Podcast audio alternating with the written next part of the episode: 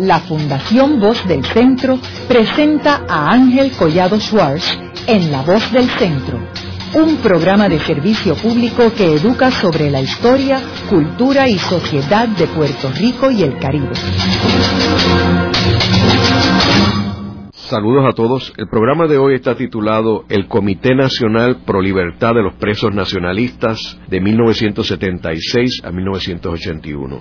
Y hoy tenemos como nuestro invitado a Nelson Canals, quien presidió dicho comité. A principios de la década del 30, bajo el liderato de Pedro Albizu Campo, el Partido Nacionalista asumió la lucha libertadora de Puerto Rico. El primero de noviembre de 1950, la revolución de 1950 se lleva a Washington y Griselio Torresola y Oscar Collazo participaron en un atentado en el Blair House contra el presidente Harry S. Truman. En ese atentado, Griselio Torresola fue muerto por una bala de los policías y Oscar Collazo fue herido. Posteriormente fue sentenciado a morir en la silla eléctrica y el 25 de julio de 1952 el presidente Harry S. Truman conmutó la sentencia. Le dieron una sentencia de cadena perpetua. El primero de marzo de 1954, cuatro puertorriqueños participaron en una demostración armada en el Congreso de los Estados Unidos. Estos cuatro puertorriqueños, Rafael Cancel Miranda, Lolita Lebrón, Irving Flores y Andrés Figueroa Cordero, fueron arrestados y luego sentenciados a larga condena en prisión por haber herido a cinco congresistas. Así que estos son los cinco personajes que componen el grupo de los nacionalistas en prisión desde la década del 50 hasta el 81. Nelson, me gustaría que comenzáramos el programa proveyéndole unos antecedentes a nuestros radioescuchas sobre este comité. ¿Por qué es que se crea este comité y qué es lo que persigue este comité? Bueno, eh, saludos. Eh, lo primero fue que había una eh, campaña que la lideraba en aquel momento el Partido Socialista, estoy hablando de 1976 pero no había ninguna organización que, vamos a decir, se especializara o concentrara en una campaña de escarcelación de esos presos. Cuando yo estaba en, Nueva York, para el año 75, yo estaba de director eh, asociado de la Comisión eh, de Asuntos Hispánicos de la Iglesia Episcopal de Estados Unidos. Me habían reclutado, mi, formación es de sociólogo y luego estudié Derecho y, se, eh, adquirí el Juris Doctor, pero en aquel momento era como mi maestría en sociología. Me reclutaron para supervisar eh, el programa que tenía la Iglesia Episcopal con los hispanos en Estados Unidos uno de los renglones que, que, yo tenía que atender era lo que se llama el Ministerio de Prisiones, o sea, de los presos que habían en Estados Unidos que eran de origen hispano. Y, yo recibía muchísima correspondencia y visitaba a algunos a las, las cárceles, a las prisiones, eh, en ánimo de llevarle, eh, cubrir sus necesidades lo mejor posible dentro de nuestro, nuestra capacidad y, y más bien pues alentarlo y, y, si había alguna acción que se podía tomar, pues tomarla. Entre esos presos que yo fui a visitar fueron los presos nacionalistas puertorriqueños, algunos de los cuales, por ejemplo, como fue el caso de Irving Flores, solamente había sido visitado una sola vez en 13 años. ¿No le permitían visitas? Primero porque era bien difícil el acceso porque solamente podían admitían a familiares y abogados. Y excluían, como en el caso mío en una ocasión, aquellos que no los conocían antes de los delitos supuestos cometidos, antes de la escarcelación. O sea, eh, o sea, era bien restringido. Pero también yo creo que el más importante fue, según yo también lo logré mediante entrevista a los familiares de Irving, que ellos estaban muy mucho miedo, mucho temor, porque obviamente pues la acción de Irving era para ellos eh, eh, incomprensible, eh, porque Irving era un individuo de estos tranquilos, muy formal, pacífico en términos de... aunque también participó en la revolución del 50. Irving estuvo en el comando de Mayagüez en el 50 eh, y no fue encarcelado, y no fue, no fue capturado en el 50. La cuestión es que por, mi trabajo con la iglesia me, me, envolví. Claro, yo conocía sobre el caso de los presos ya, pero me, eh, me a dar una atención específica a los nacionalistas. La ventaja que tenía era que todos los gastos en que yo incurría, a visitar a los presos, a establecer relaciones, escribir correspondencia e inclusive la, lograr el asesoramiento de un abogado que hoy día está muy prominente, que es el licenciado Luis Abreu Elías. Luis Abreu este, fue mi primer asesor en el caso de los presos para buscar maneras legales que lográramos la escarcelación. De ahí fue mi interés. Pero ¿qué pasa? Que entonces el FBI intervino con nuestra organización y nos, nos, confiscó los archivos. Estoy hablando de la organización en ese momento era la Comisión para Asuntos Hispanos de la Iglesia Episcopal. Mi directora y mi secretaria fueron llamadas a un gran jurado, se negaron a testificar y fueron encarceladas 18 meses cada una. E, y yo renuncié a mi posición de director y me regresé a Puerto Rico. Realmente lo hice también por temor pero ya allá en Nueva York había comenzado la persecución del FBI contra mi persona. Y supuestamente luego descubrí por unos eh, eh, archivos del FBI que logré sacarles con el Freedom of Information Act que lo que pasaba era que como yo me había dedicado a la defensa de los presos nacionalistas y los fans, también una de sus demandas que cada vez que hacían algún tipo de actividad era la escarcelación de los presos nacionalistas, hasta el New York Times publicó en primera plana una columna donde vinculaba a mí con la FAN.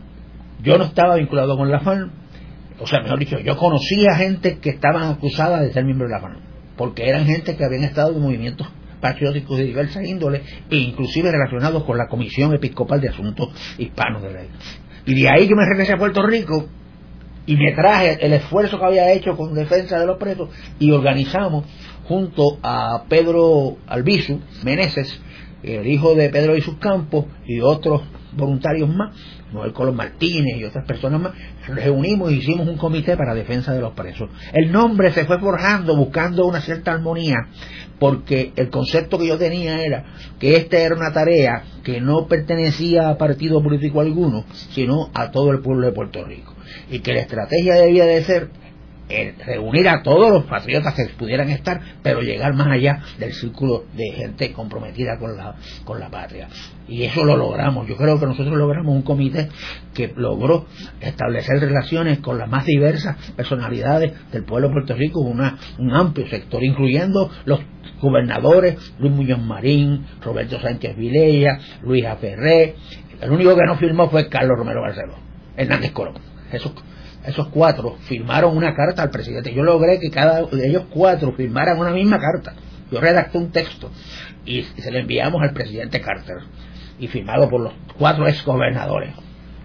Eh, en fin, que ese comité se estableció bajo esa, esta dirección y eventualmente logró su objetivo. Es probablemente una de las organizaciones que se planteó un objetivo concreto que era la escarcelación de estos prisioneros y ya eh, no en el 81 cuando el comité se disolvió para formar el, comité contra la represión Cucre, sino ellos fueron encarcelados los últimos en el 79. El primero fue Andrés Figueroa Cordero, que fue encarcelado en el 78. Vamos a entrar en los casos individuales de los personajes y tu relación con ellos. Tú mencionabas que Andrés Figueroa Cordero fue el primero que fue excarcelado, En el 78. 78 ¿Por qué fue el acusado? Él fue acusado por la tentativa de asesinato en el Congreso. Ese fue el cargo oficial. Ese fue porque luego de eso ellos fueron acusados otra vez de conspiración, que conspiraron para derrocar el gobierno de Estados Unidos. Eso fue un caso en Nueva York, aparte del caso del Congreso. Ellos fueron con otros nacionalistas más, con 16 más. Y entonces eh, le echaron cárcel, excepto uno, que, que, se, convirtió en testigo de, la fiscalía, eh, le echaron eh, sentencias de prisión de seis años. Por eso es que para los efectos de las sentencias que tenían los nacionalistas que participaron en, los ataques en, Washington, eh, eran, en el caso de Oscar Collazo, como, mencionaste, cadena perpetua, y en el caso de los otros, 81 años. ¿Y Andrés, tú lo visitaste en la cárcel? Sí, cómo no, sí, ¿Y por qué él salió antes que los otros? Bueno, Andresito estuvo eh, sufriendo por seis años diagnosticado de que tenía eh, hemorroides y como a los seis años de empezarle esos síntomas, descubrieron que lo que tenía era un cáncer del colon. O sea, esto fue una, una sucesión inhumana, ¿no? Una violación básica de derechos humanos, ¿verdad? Que derecho a la salud.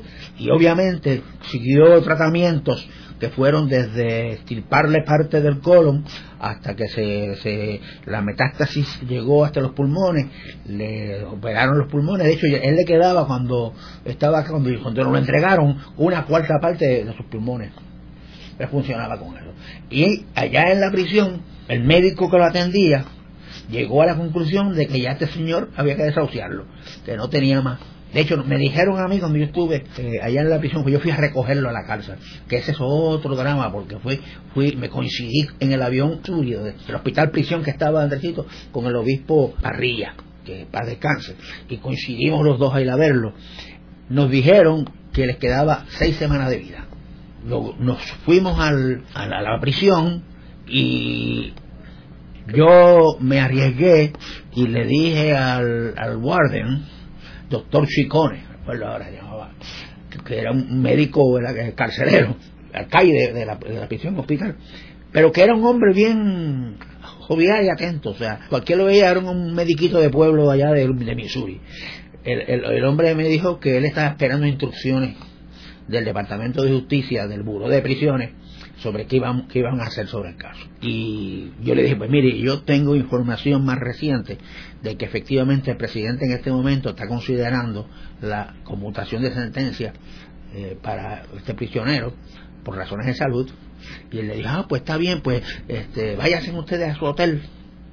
Y cuando yo tenga la comunicación, yo voy a llamar allá y voy a investigar y yo los llamo a ustedes al hotel. Y el monseñor Parrilla y yo nos fuimos al, un delito que había en el pueblo, y efectivamente, yo creo que como las dos horas me llamó el jefe de la región para decirme el presidente ha firmado la escarcelación de Andrés Figueroa Cordero.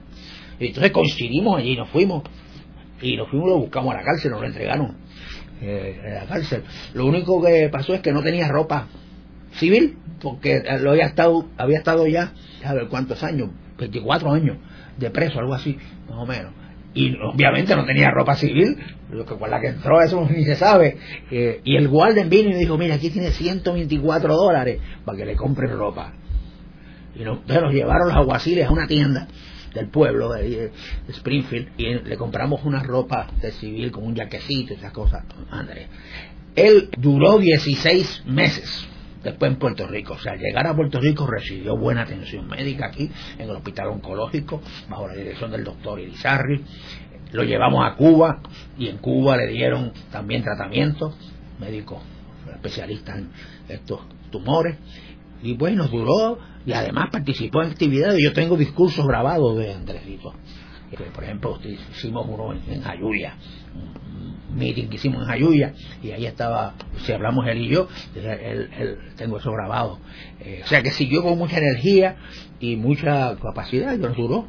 ¿Y qué contaba él sobre su estadía en la cárcel? Pues principalmente una de las cosas que, la anécdota que, que nos pasó fue que yo lo llevé a casa y le, y le hicimos un pollo frito y unas papitas y unas saladitas y unas cosas. Y entonces él vino y se comió las papitas y se comió la ensaladita. Y entonces todo el mundo más o menos decía, bueno, irá a comer el pollo. Y entonces finalmente no se comió el pollo. Y me dijo, mira, gracias por esto, pero yo no quiero saber de pollo en todo lo que me queda de vida. Porque allí lo que me metieron, lo único que había de carne de vez en cuando era pollo. Y dice, muy bien. Y no, Lo más terrible de la casa, del caso de Andrés fue esa cuestión del cáncer. Que probablemente si lo, si lo atienden a tiempo, para, con el tratamiento adecuado para su condición, probablemente hubiese durado más.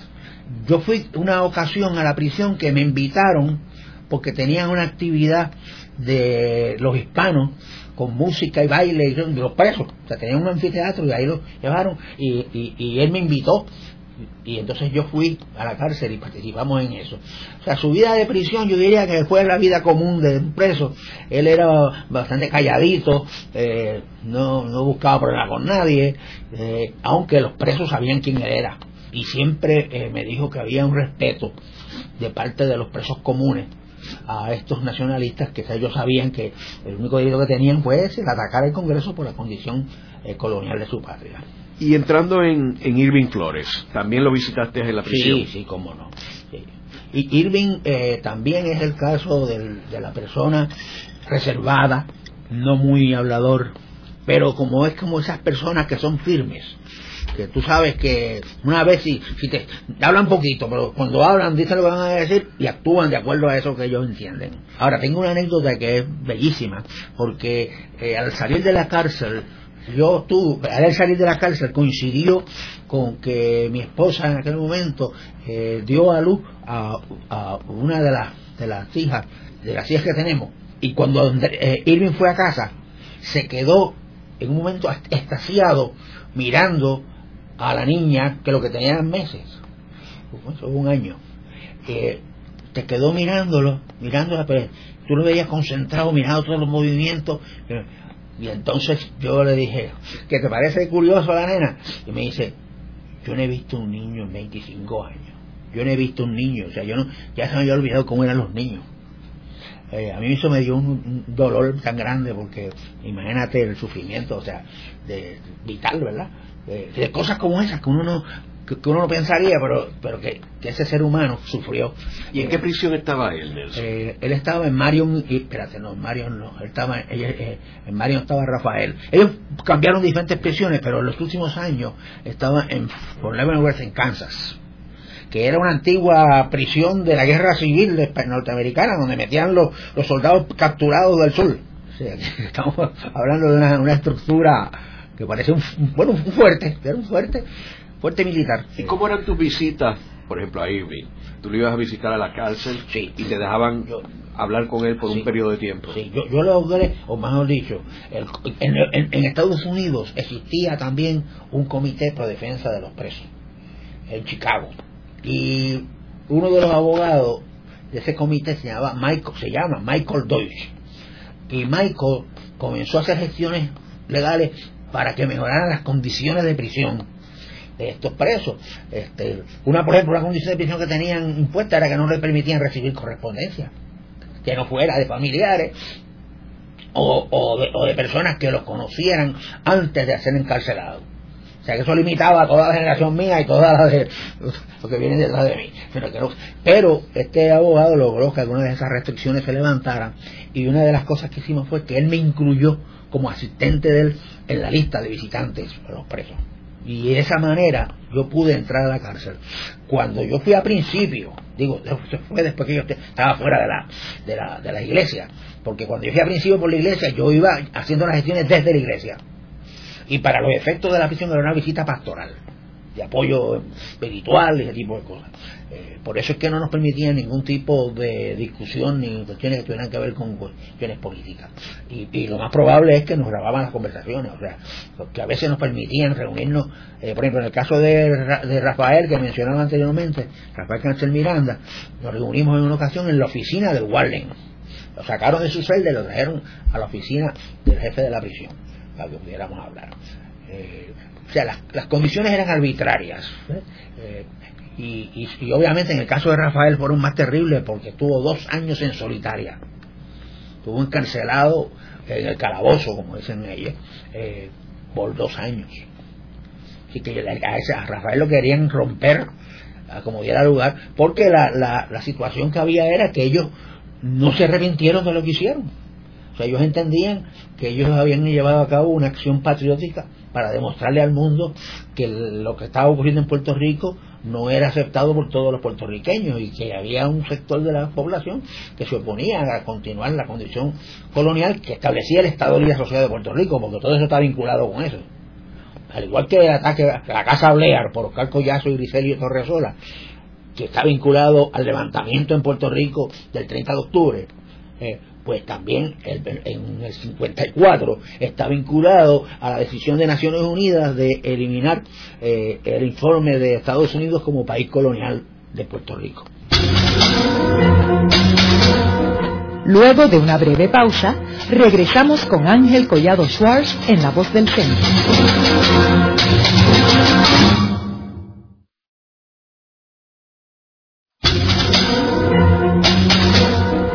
Regresamos con Ángel Collado Schwartz en La Voz del Centro.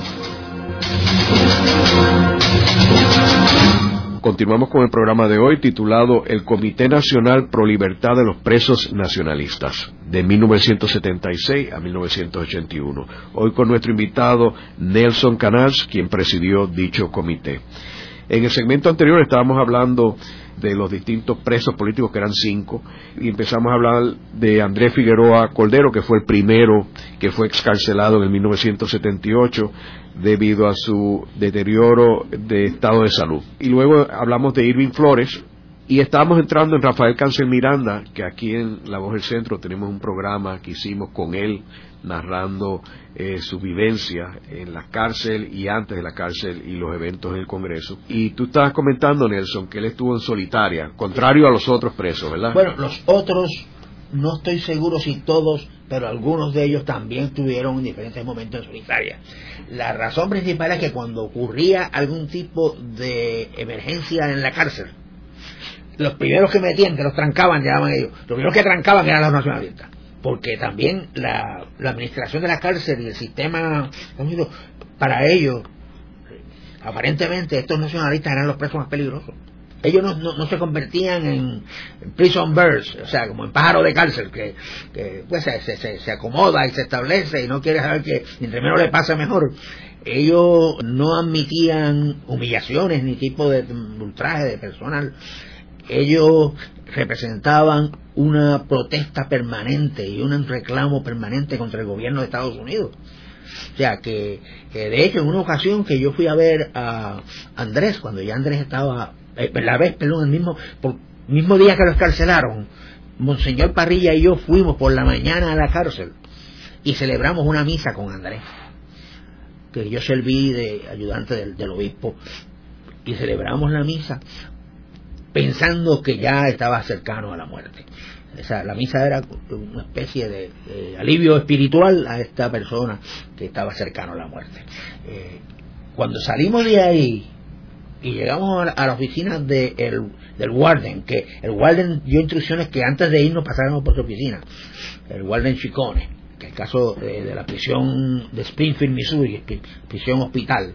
Cuando yo llego hay otro señor muy engabanón, corbata negra y muy, muy serio, junto con el, con el director de la, de la prisión.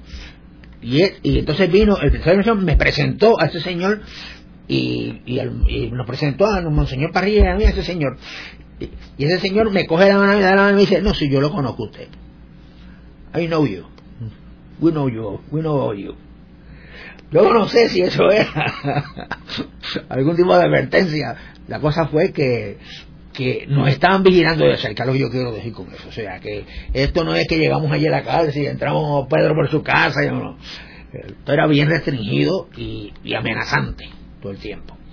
Eh, así que eh, en el caso de, de Andresito, ¿verdad? que fue cuando fuimos a verlo, que lo escarcelan en el 78, en el 78 por una orden del presidente Carter que lo que hace es que lo, lo le condona la prisión le condona la sentencia, que quiere decir que para los efectos legales de Andresito ya había cumplido sentencia, aunque todavía le faltaban 50 años más de acuerdo a la sentencia que tenía. En el caso este, de, Lolita Lebrón, por ejemplo, en el caso de Lolita, yo dije ahorita que a todos le habían dado 81 años de cárcel, a Lolita le dieron 50, ahora no recuerdo exactamente, pero la cosa es que la sentencia de Lolita era menor que la de los varones decían, explicaban, eh, o alguien me explicó, que la razón de que la sentencia había sido menor es porque nunca pudieron establecer intención de matar. O sea, porque como había tentativa. ¿ah?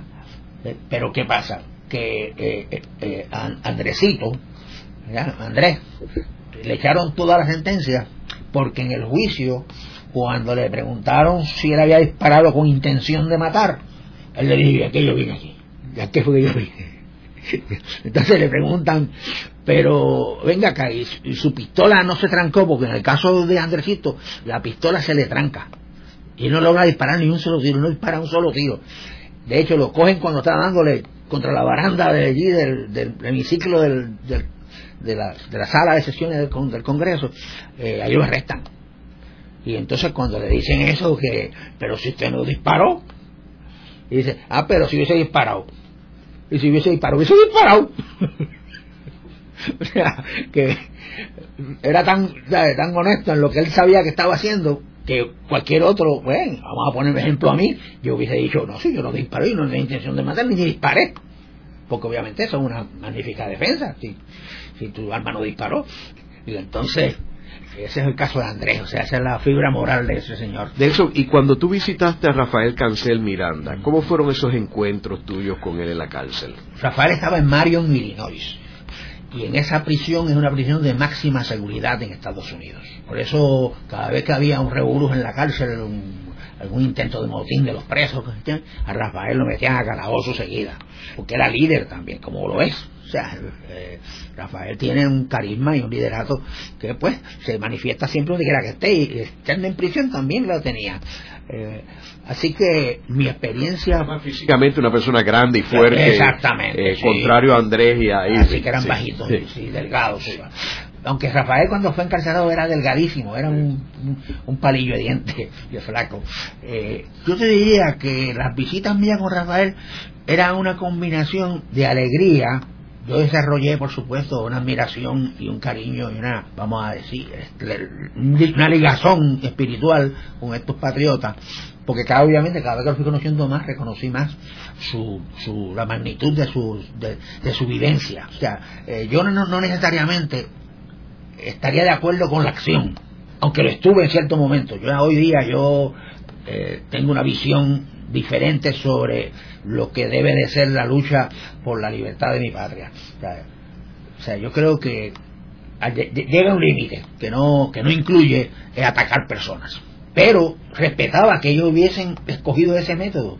Y, cada vez que yo veía a Rafael en la cárcel, que lo fui a ver cuatro, en cuatro ocasiones, eh, yo sentía alegría por estar con ellos, pero siempre que salía, salía con una pena terrible porque a principio que yo fui a verlo yo veía la posibilidad de la escarcelación tan remota y que requería unos esfuerzos extraordinarios y que no había, por lo menos yo entendía en aquel momento, hablando de 1976, por ahí, eh, no veía que las condiciones fueran mejorando.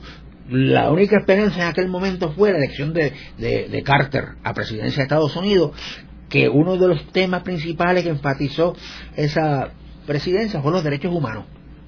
Y nosotros por ahí nos metimos también y entonces cogimos la Declaración de Derechos Humanos de Naciones Unidas, cogimos la ley de Estados Unidos con respecto a la escarcelación de prisioneros y o mejor dicho encarcelación de prisioneros no había ley para encarcelarlo este pero la lo fuimos a llevar a un tribunal de Estados Unidos.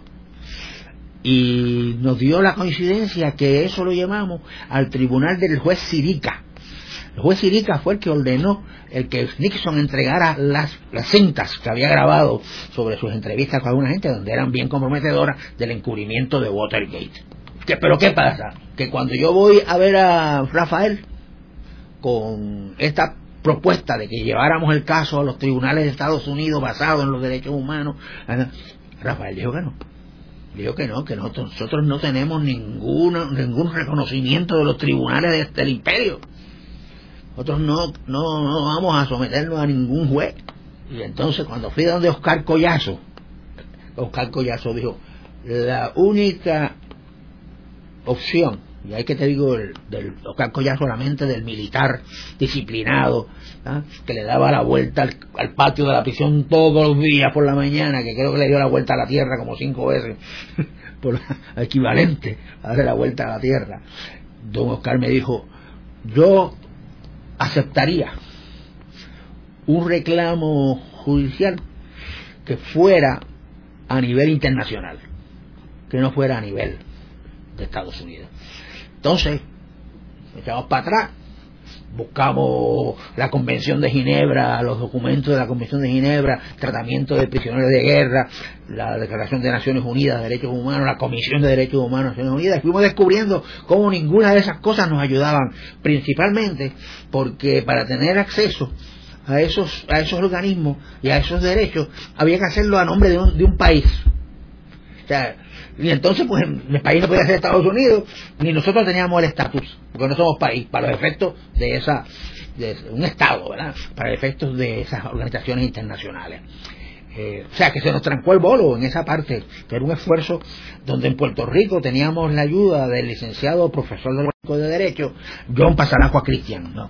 Eh, es primo de García Pasalacua, eh, este, y, él, él preparó el documento para poder lograr standing en el tribunal en Washington. O sea, decidió radicarlo en Washington porque ahí ocurrieron los hechos.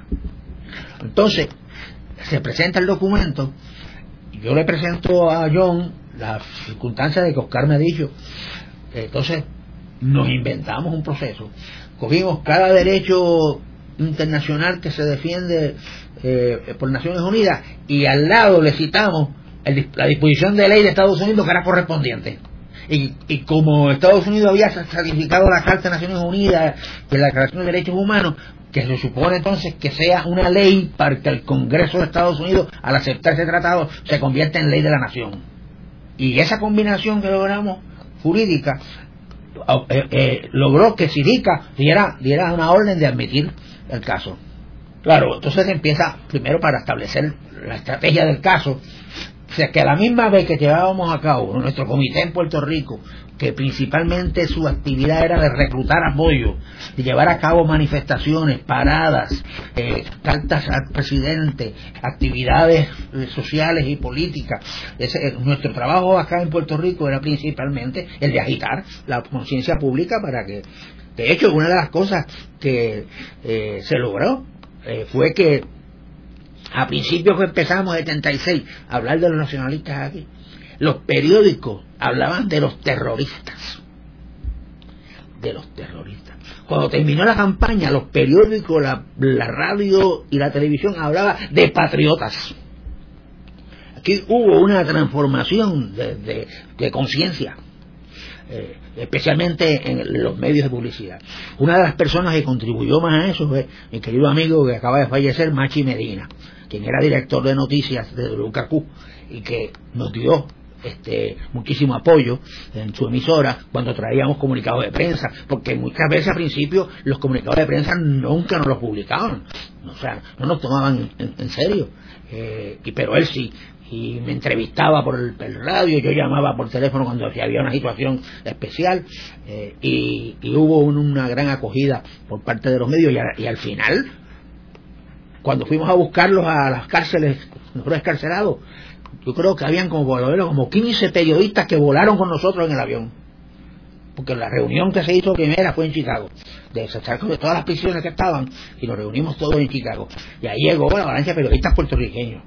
A, cubrir toda esa actividad por televisión, por directo, por este, todos los medios que ellos tenían. Y obviamente los periódicos las primeras planas. Eh, o sea que hubo una instancia donde yo creo que los miembros del comité, todos aquellos que apoyaron, eh, tuvieron la satisfacción de que eh, se había adelantado en términos de la conciencia de nuestro pueblo, de que estos patriotas habían sido encarcelados por una acción por amor a la patria, o sea, que no eran ningunos criminales asesinos que estaban este, eh, tratando de, matar a otras personas por motivaciones eh, extrañas, ¿no? Aquí el caso era claro ya, de que los presos nacionalistas llevaron a cabo unas acciones de acuerdo a su conciencia o sus instrucciones eh, con el propósito de atraer la atención mundial al caso colonial de Puerto Rico. Y lo lograron. Y lo lograron. Nelson, y en términos de Lolita Lebrón, tú la fuiste a visitar también a ella. ¿En qué prisión estaba ella? estaba en la prisión de Anderson, Anderson, West Virginia.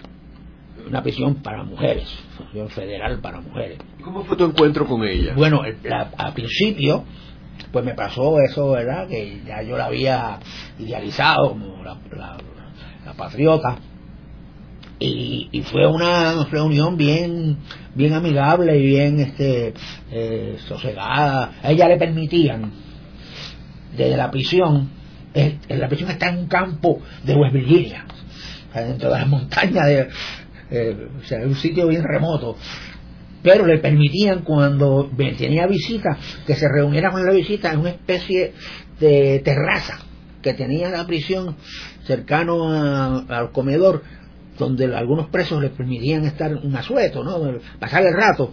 pero, eh, eh, o sea, que salíamos y podíamos hablar libremente.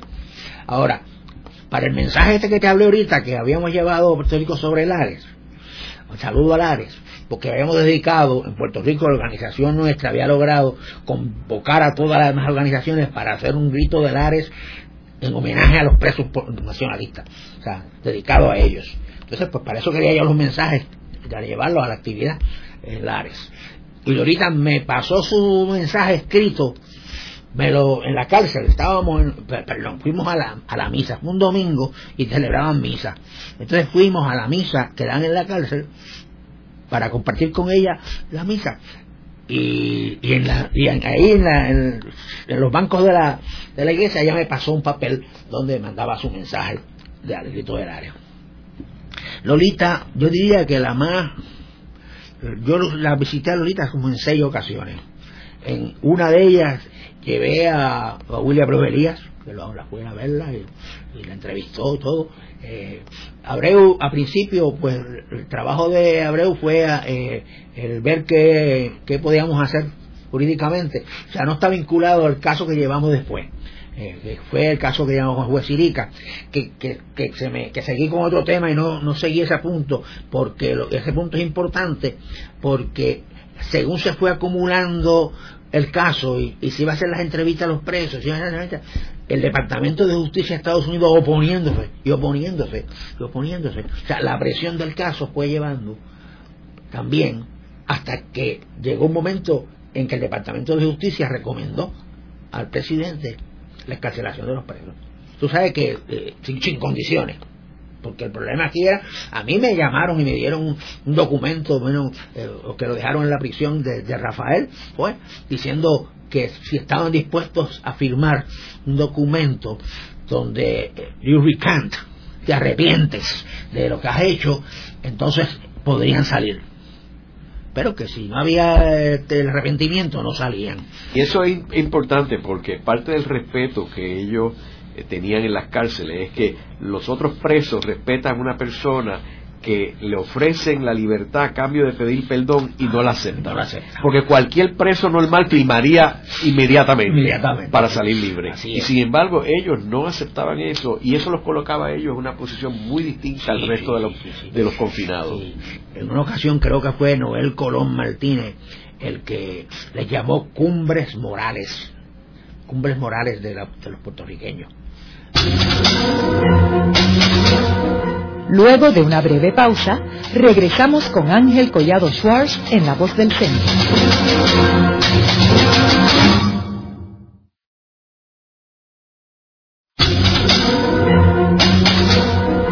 Están escuchando a Ángel Collado Schwartz en La Voz del Centro. Ahora pueden accesar a toda hora y desde cualquier lugar la colección completa de un centenar de programas transmitidos por la voz del centro mediante nuestro portal www.vozdelcentro.org. Continuamos con el programa de hoy titulado El Comité Nacional Pro Libertad de los Presos Nacionalistas, de 1976 a 1981. Hoy con nuestro invitado Nelson Canals, quien presidió dicho comité. Nelson, en el segmento anterior estábamos hablando de tus encuentros con Lolita Lebrón en la cárcel. Eh, me estabas comentando fuera del aire de que tú la fuiste a recoger cuando ella salió de prisión. El presidente del Partido Nacionalista, Carlos Vélez Riquejoff, y yo fuimos a, recoger a Lolita a la cárcel eh, de Anderson, West Virginia. Eh, lo que me interesa transmitir es la situación que ocurrió allí. Cuando vienen dos oficiales trayendo a Lolita, uno por cada brazo, eh, al portón de la cárcel, nosotros estábamos fuera del portón. Y viene y me la entrega y me dice, now is yours, it's your responsibility. O sea, aquí se la entrego, ahora es su responsabilidad.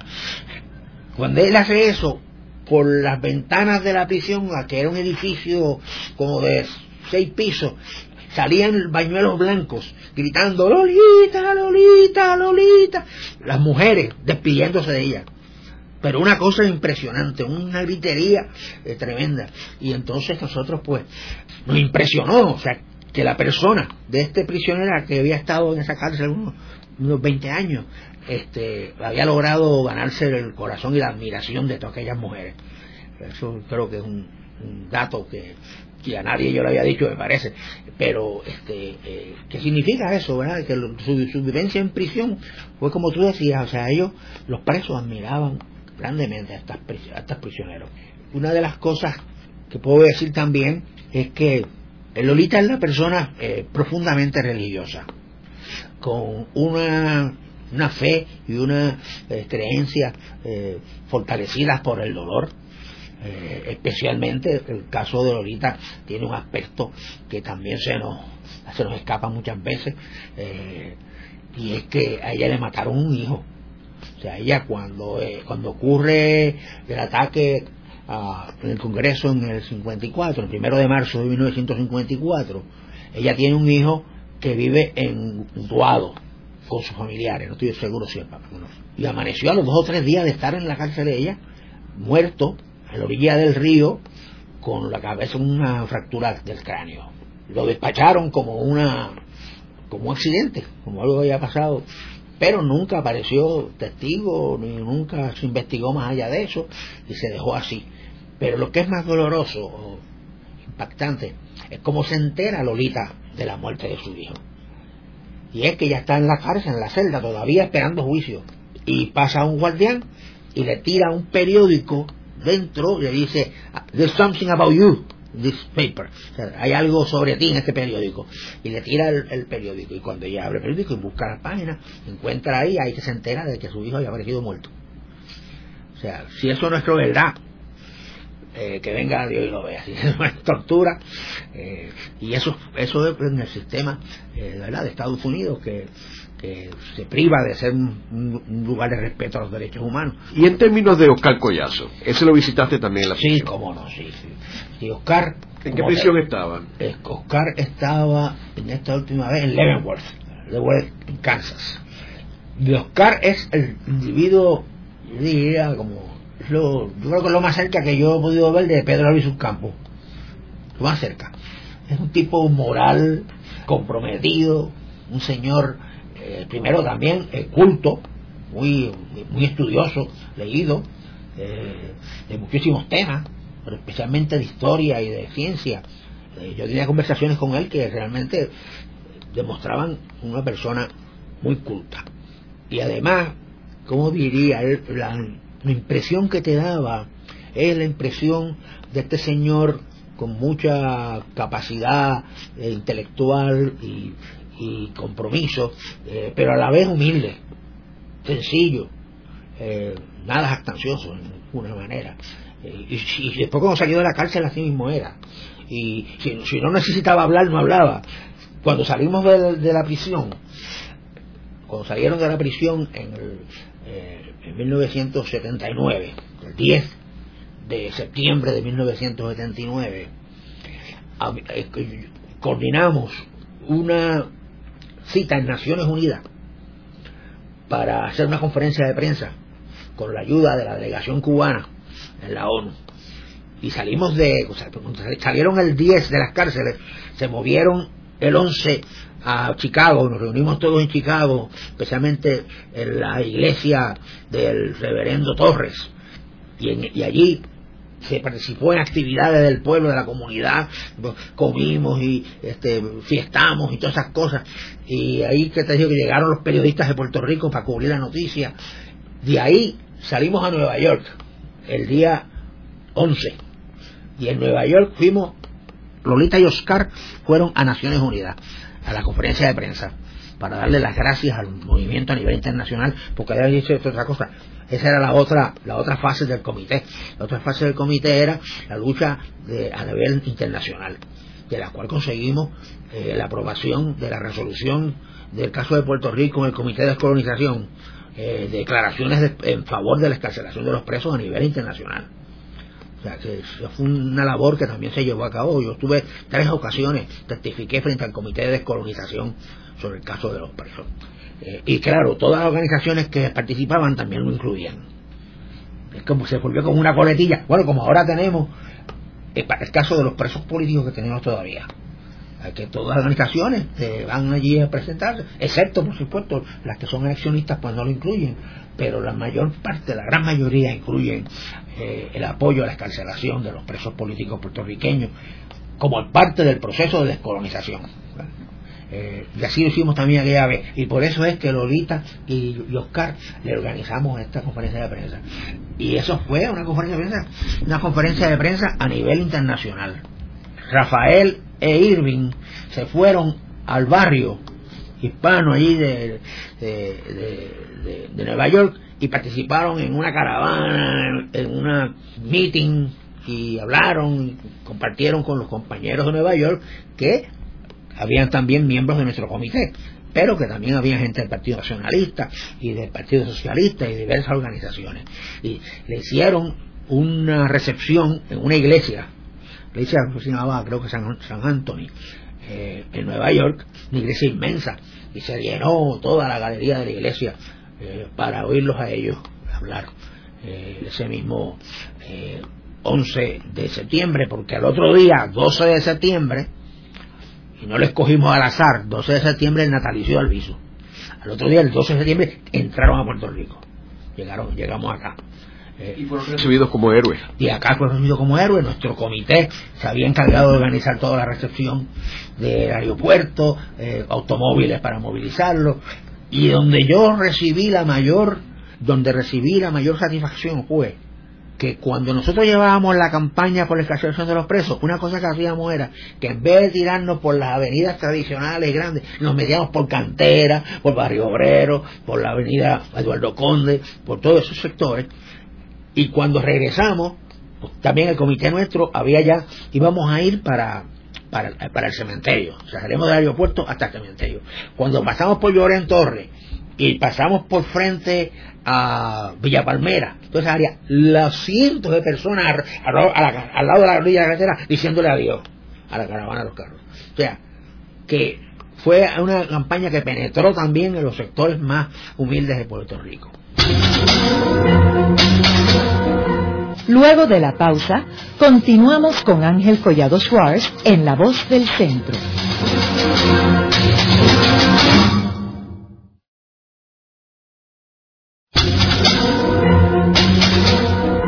Continuamos con la parte final de La Voz del Centro con Ángel Collado Schwartz. Pueden enviarnos sus comentarios a través de nuestro portal www.vozdelcentro.org. Continuamos con el programa de hoy titulado El Comité Nacional Pro Libertad de los Presos Nacionalistas, de 1976 a 1981. Hoy con nuestro invitado Nelson Canals, quien presidió dicho comité. Eh, Nelson, cuando tú te reunías con los presos nacionalistas, y obviamente como has comentado te reuniste en varias ocasiones con todos ellos. ¿De qué hablaban en esas reuniones? usualmente hablábamos de la campaña que se estaba llevando a cabo por su escarcelación, de la familia, hablábamos, ¿verdad? de las condiciones de prisión, cómo estaban. Ellos nos preguntaban a nosotros también cómo estábamos. Y de Puerto Rico, tú le preguntaban. de Puerto Rico también, sí, cómo no. Pero era una conversación, yo diría, normal de, de visita de cárcel, que uno pues lo que trata más bien es, o por lo menos yo, trata más bien es de darle cierto apoyo y que pues, vean a uno, la presencia de uno que esa es otra de las cosas, o sea, de ver los presos, no necesariamente tú tienes que ir a llevarle un mensaje, sino el presentarte allí y esa persona poder ver a alguien del exterior y conversar contigo, alguien que está fuera de la cárcel, pues es un alivio para ellos. Nelson, y aparte de todo el trabajo que hizo el comité de ustedes por lograr la excarcelación de los presos nacionalistas, en un programa anterior que tuvimos con el licenciado Francisco Ortiz Santini, él habló sobre los archivos del presidente Carter sobre todo este asunto de los presos políticos y donde él plantea de documentación de un supuesto intercambio, un intercambio entre unos prisioneros en Cuba a cambio de esta eh, excarcelación. ¿Qué información tú tienes al respecto? Bueno, nosotros nos llegó esa información cuando estábamos en el comité, en la presidencia del Comité eh, Nacional por la excarcelación de los presos nacionalistas. Y yo fui a ver a los prisioneros y les presenté la idea y, y que ellos pensaban. y preguntarle qué ellos pensaban. Eh, ahora no recuerdo si los vi a todos o, vi tres, no recuerdo exactamente, pero la cosa es que los consulté. sé, por ejemplo, recuerdo bien claro a Rafael. Rafael dijo que no aceptaba ese tipo de, canje, que ellos no eran ningunos criminales, que ellos iban a cambiarse por unos agentes de la CIA. Porque lo que nos había llegado a nosotros era que los cubanos, o sea, el gobierno de Cuba, tenía encarcelado a un, a un agente de la CIA que habían ya determinado, pero también a otros norteamericanos que por alguna forma u otra habían estado en la contrarrevolución. ¿Eh?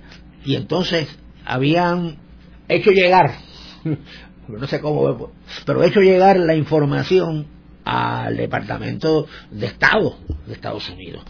Y lo recogieron en el Departamento de Estado y ahí hubo, que yo desconozco ¿verdad? los trámites, pero hubo un tipo de consideración de esa oferta de los cubanos. O sea, fueron los cubanos los que iniciaron ese tipo de planteamiento. Eso fue según lo que me llegó a mí.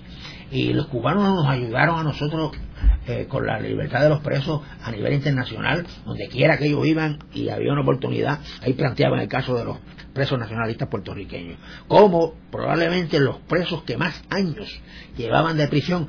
El único que, que llegó un poquito cercano fue Nelson Mandela, que obviamente después de ellos han encarcelado, escarcelado, pero al momento de escarcelación, que llevaban 25 años presos, eran los presos políticos de más antigüedad, en, por lo menos en el hemisferio. Eh, y eso tenía su peso en la conciencia del presidente Carter. Eh, pero lo de lo del intercambio no cuajó, aunque yo creo que un año o quizás menos después, el agente de la CIA que había estado preso en Cuba, ese lo escarcelaron, los cubanos lo escarcelaron. O sea que nadie sabe si dentro de esas relaciones internacionales que son tan complejas hubo un quid pro quo. Bueno, eh, en el programa de Ortiz Santini él habla de los documentos y quiénes eran los americanos que eran amigos de los presos en Cuba, que son los que estaban presionando por el intercambio. Y en realidad, pues, los prisioneros eh, nacionalistas no tienen nada que decir porque ellos lo sacaron y, lo que hicieron por allá. Y es interesante porque Ortiz Santini ha descubierto todos estos documentos que estaban enterrados porque oficialmente Estados Unidos negaba, negaba todo. sí.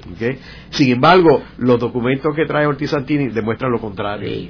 Ahora, por último, me gustaría preguntarte, Nelson, ¿tú mantuviste relación y contacto con estos cinco presos nacionalistas después que lograron su libertad? Sí, cómo no. ¿Y qué tipo de contacto? Bueno, eh, eh, uno bien especial es que el gobierno de Cuba, Fidel Castro, fue a Naciones Unidas, estamos hablando de 1979, como en octubre de 79, fue a Naciones Unidas a dar un discurso, una participación, y nos mandó a buscar a Nueva York, porque él vino y se quedó en la embajada de Cuba en Nueva York. Y nos mandaron una información vía el Partido Socialista de que Fidel nos invitaba a visitarlo a, los presos nacionalistas y a los que nosotros decidiéramos que lo acompañaran. Eh, en efecto hicimos eso, cogimos eh, cuatro personas que acompañaran, que acompañaran y yo incluido a los para los nacionalistas y fuimos a ver a Fidel a, la, casa, a la embajada. Y él nos tenía una comida, una cena, que, que de hecho, este, como anécdota también interesante, nos sirvió unas langostas y unos rabos de langosta. Y entonces, pues uno decía, coño, si, si está hambre que hay en Cuba, y estamos dando rabos de langosta aquí, y me dice, entonces dice, dice Fidel, moto propio, nadie le preguntó. Dijo, me gustaría que ustedes me dijeran cómo están esas langostas, que las pesqué yo mismo. Que me tiré allá antes de salir para acá, en la bahía, y las pesqué. Todavía yo no sé si eso era embuste o era verdad. Pero la cosa fue que fue una anécdota graciosa. Él aprovechó ahí, Fidel dijo, yo quiero que ustedes vengan a Cuba. Así que este, vamos a tomar los detalles que el compañero Arbezú, que era el director del Departamento de América, este, eh, le organiza con ustedes una visita de, los, compañeros a Cuba. Y entonces, eh, efectivamente, nos, nos, reunimos con él. Eh, básicamente lo que nos pidió él fue que le hiciéramos un estimado de gastos que íbamos a tener para viajar desde Puerto Rico hasta Cuba y cuántas personas iban a ser. Sin límite no nos pusieron ninguno. Y, llevamos a los nacionalistas a, Cuba también. Yo fui con ellos también. Antes que eso yo había estado en Cuba también con Andresito para el tratamiento por el cáncer. Y a Andresito sí que lo recibieron como un héroe, aquello era increíble. tú fuiste con todos ellos Sí, después. cómo no, sí. Y después mantuviste relación con Oscar Collazo hasta su último con, día. todo- con todos los mantuve eh, una relación. eh, Yo, yo al principio, que ellos salieron escarcelados, aspiraba a que la fuerza moral y patriótica que tenían estas personas ayudara a aglutinar el movimiento de liberación nacional de Puerto Rico.